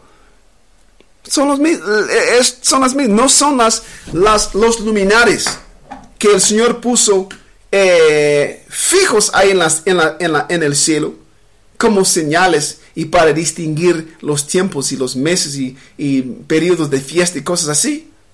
Son las cabezas de guerra cayendo. Es, son ellos que están causando el terremoto. Pero mira cuándo ocurre. Esto ocurre en el sexto sello, o sea, durante el periodo, la apertura del sexto sello. Y después declarado la séptima, todo fin, todo terminado. Vas a ver. Estamos leyendo versículo 12 otra vez, capítulo 6 de Apocalipsis y versículo 12. Mire, y, mire, y eso es consistente con todos, o sea, con el sexto, ah, con la sexta, derramamiento de la sexta copa, con el toque de la sexta trompeta. Lo que ocurre en el periodo denominado sexto siempre es co- consistente. Es una gran destrucción y después el séptimo está declarado. Sea lo que sea, sea la copa, sea el sello, sea la trompeta. Sea lo que dicen Juan o Job, eh, como él dice, el sexto, o seis, seis angustias. Y en el séptimo angustia ya estamos libertados, estamos salvados. Es consistente, no solamente aquí en el Nuevo Testamento, sino también en el Antiguo Testamento. Siete siempre representa no lo que lo último va a pasar, siete representa ya ha pasado. Ya estamos en otra, entrando en otra etapa, otra edad. Estamos leyendo versículo otra vez 12 y 13. Miré cuando abrió el sexto sello, y he aquí hubo un gran terremoto, y el sol se puso negro como tela de silicio, y la luna se volvió toda como sangre, y las estrellas del cielo cayeron sobre la tierra, esas son las bombas nucleares, como la higuera de- deja caer sus higos cuando eh, es sacudida por un fuerte viento. Escucha, y el, cie- el cielo se desvaneció como un pergamino. ¿Qué es un pergamino? Un pergamino es la forma de los libros en los tiempos antiguos. Es un rollo que en cada extremo del rollo, porque como es, el, es, un, es, un, es, un, es una piel de animal en que está escrita alguna cosa, como muchas eh, profecías o muchos de los libros fu- fueron encontrados escritos en pieles de varios animales, que duraba mucho más tiempo que papel. Entonces ellos lo enrollaban en, un, en una forma así, de un tubo, y en cada extremo una cosa para que no saliera. Y está hinchado. Esto, Juan vio esto. Y lo que nosotros llamamos una nube de hongo. Pero de forma vertical. De abajo hacia arriba.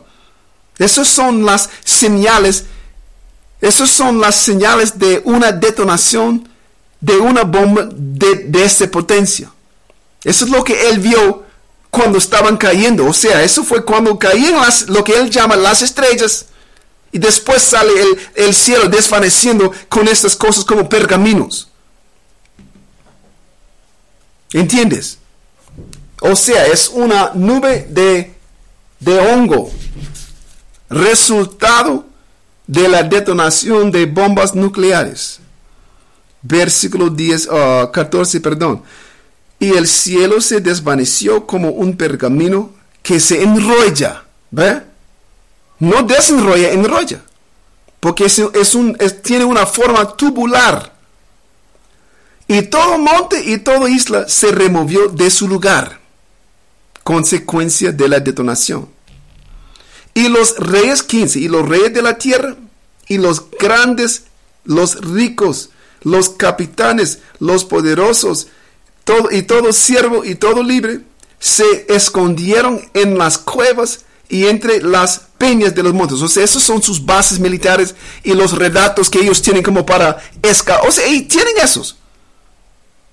Han hecho películas mostrando esto que cuando ya vienen bombas o tiempo de guerra, esconden al presidente, esconden todos los miembros del- de los gabinetes gubernamentales.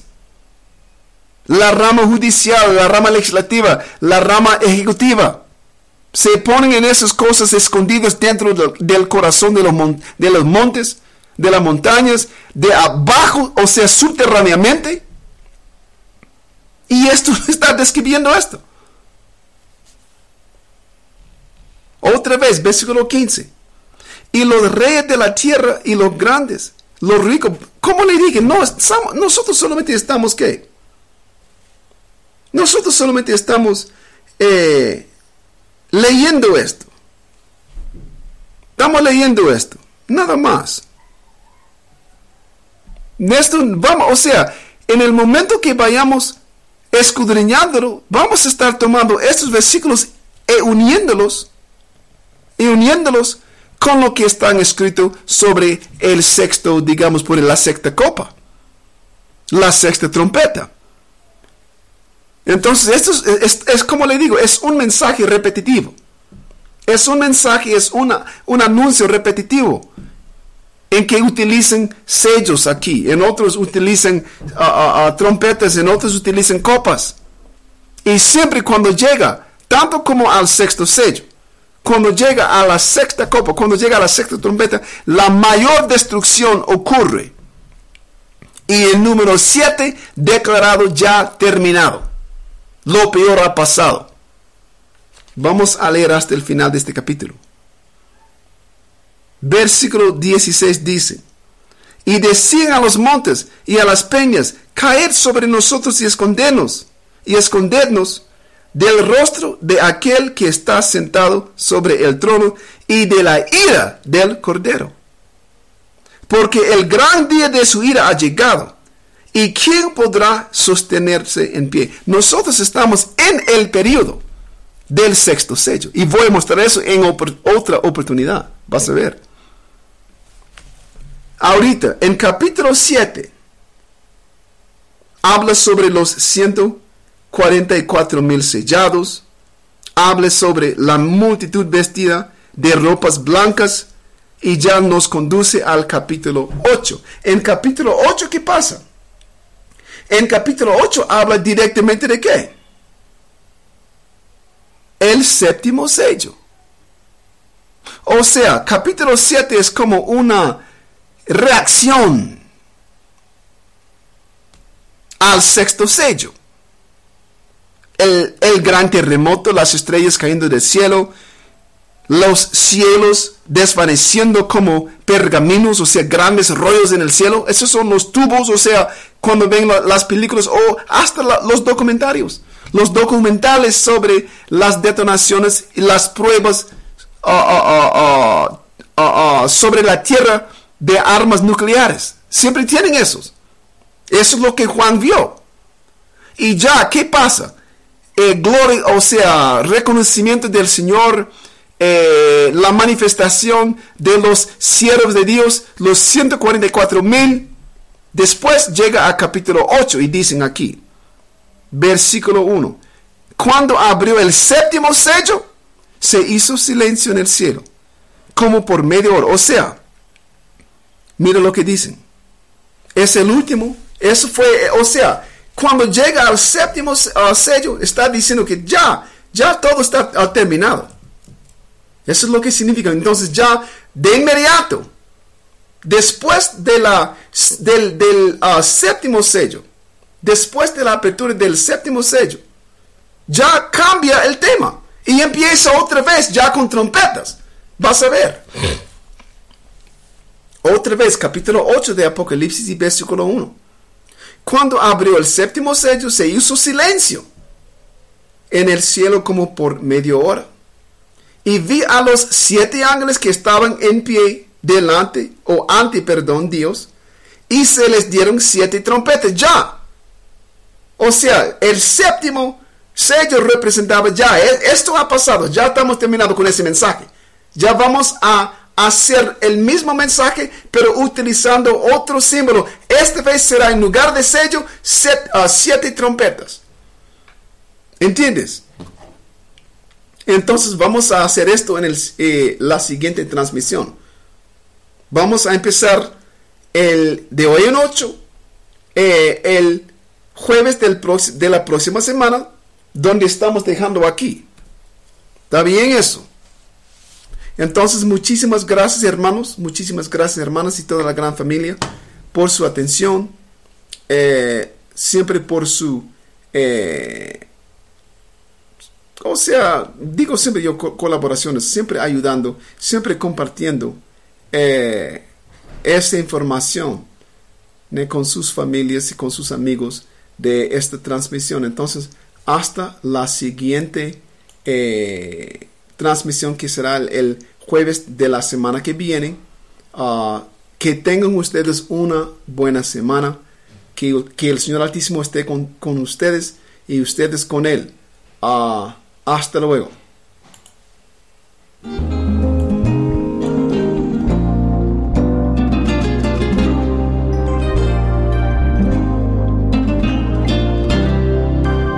Puedo volar de golpe la lírica de un beso, o dibujar tu nombre con palabras de silencio. Puedo llevarte a vuelo de caricias en tu pelo, o fabricar mil versos que te digan que te quiero. Puedo llorar mis ojos porque no estaré contigo, o suplicarle a Dios que no me clave este castigo. Puedo llenar de sombras el adiós en tu mirada disparar al viento mi canción desesperada. Pero yo simplemente quiero darte la mañana, la promesa de un regreso y una flor en tu ventana. Un camino de flores que se dan en la vereda y todos mis amores que te siguen donde quiera. Ay, ay, ay, regresa pronto. Ay, ay, ay, que aquí te espero, que no ausencia, que me muero sin tus besos. Ay, ay, ay, regresa pronto. Ay, ay, ay, por ti me muero, que no puedo más de ausencia, que me muero sin tus besos.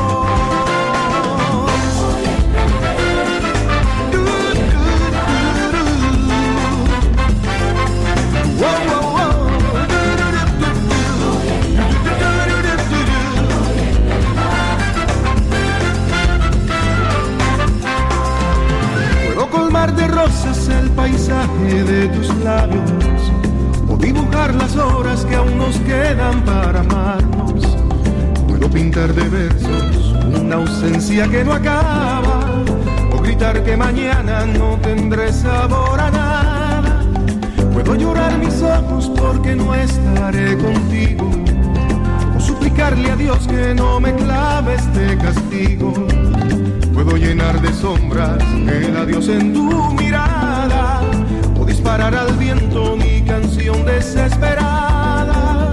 Pero yo simplemente quiero darte la mañana, la promesa de un regreso y una flor en tu ventana. Un camino de flores que se dan en la vereda y todos mis amores que te siguen donde quiera. Ay, ay, ay, regresa pronto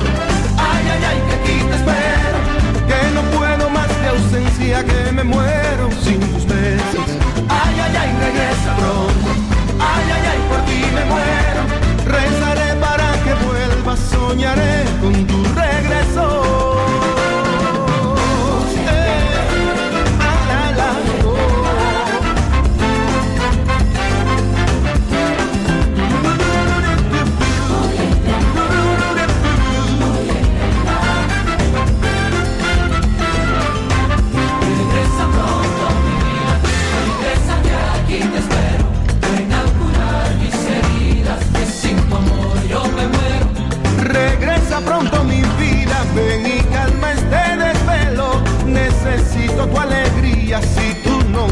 me muero. Regresa pronto, regresa que aquí te espero.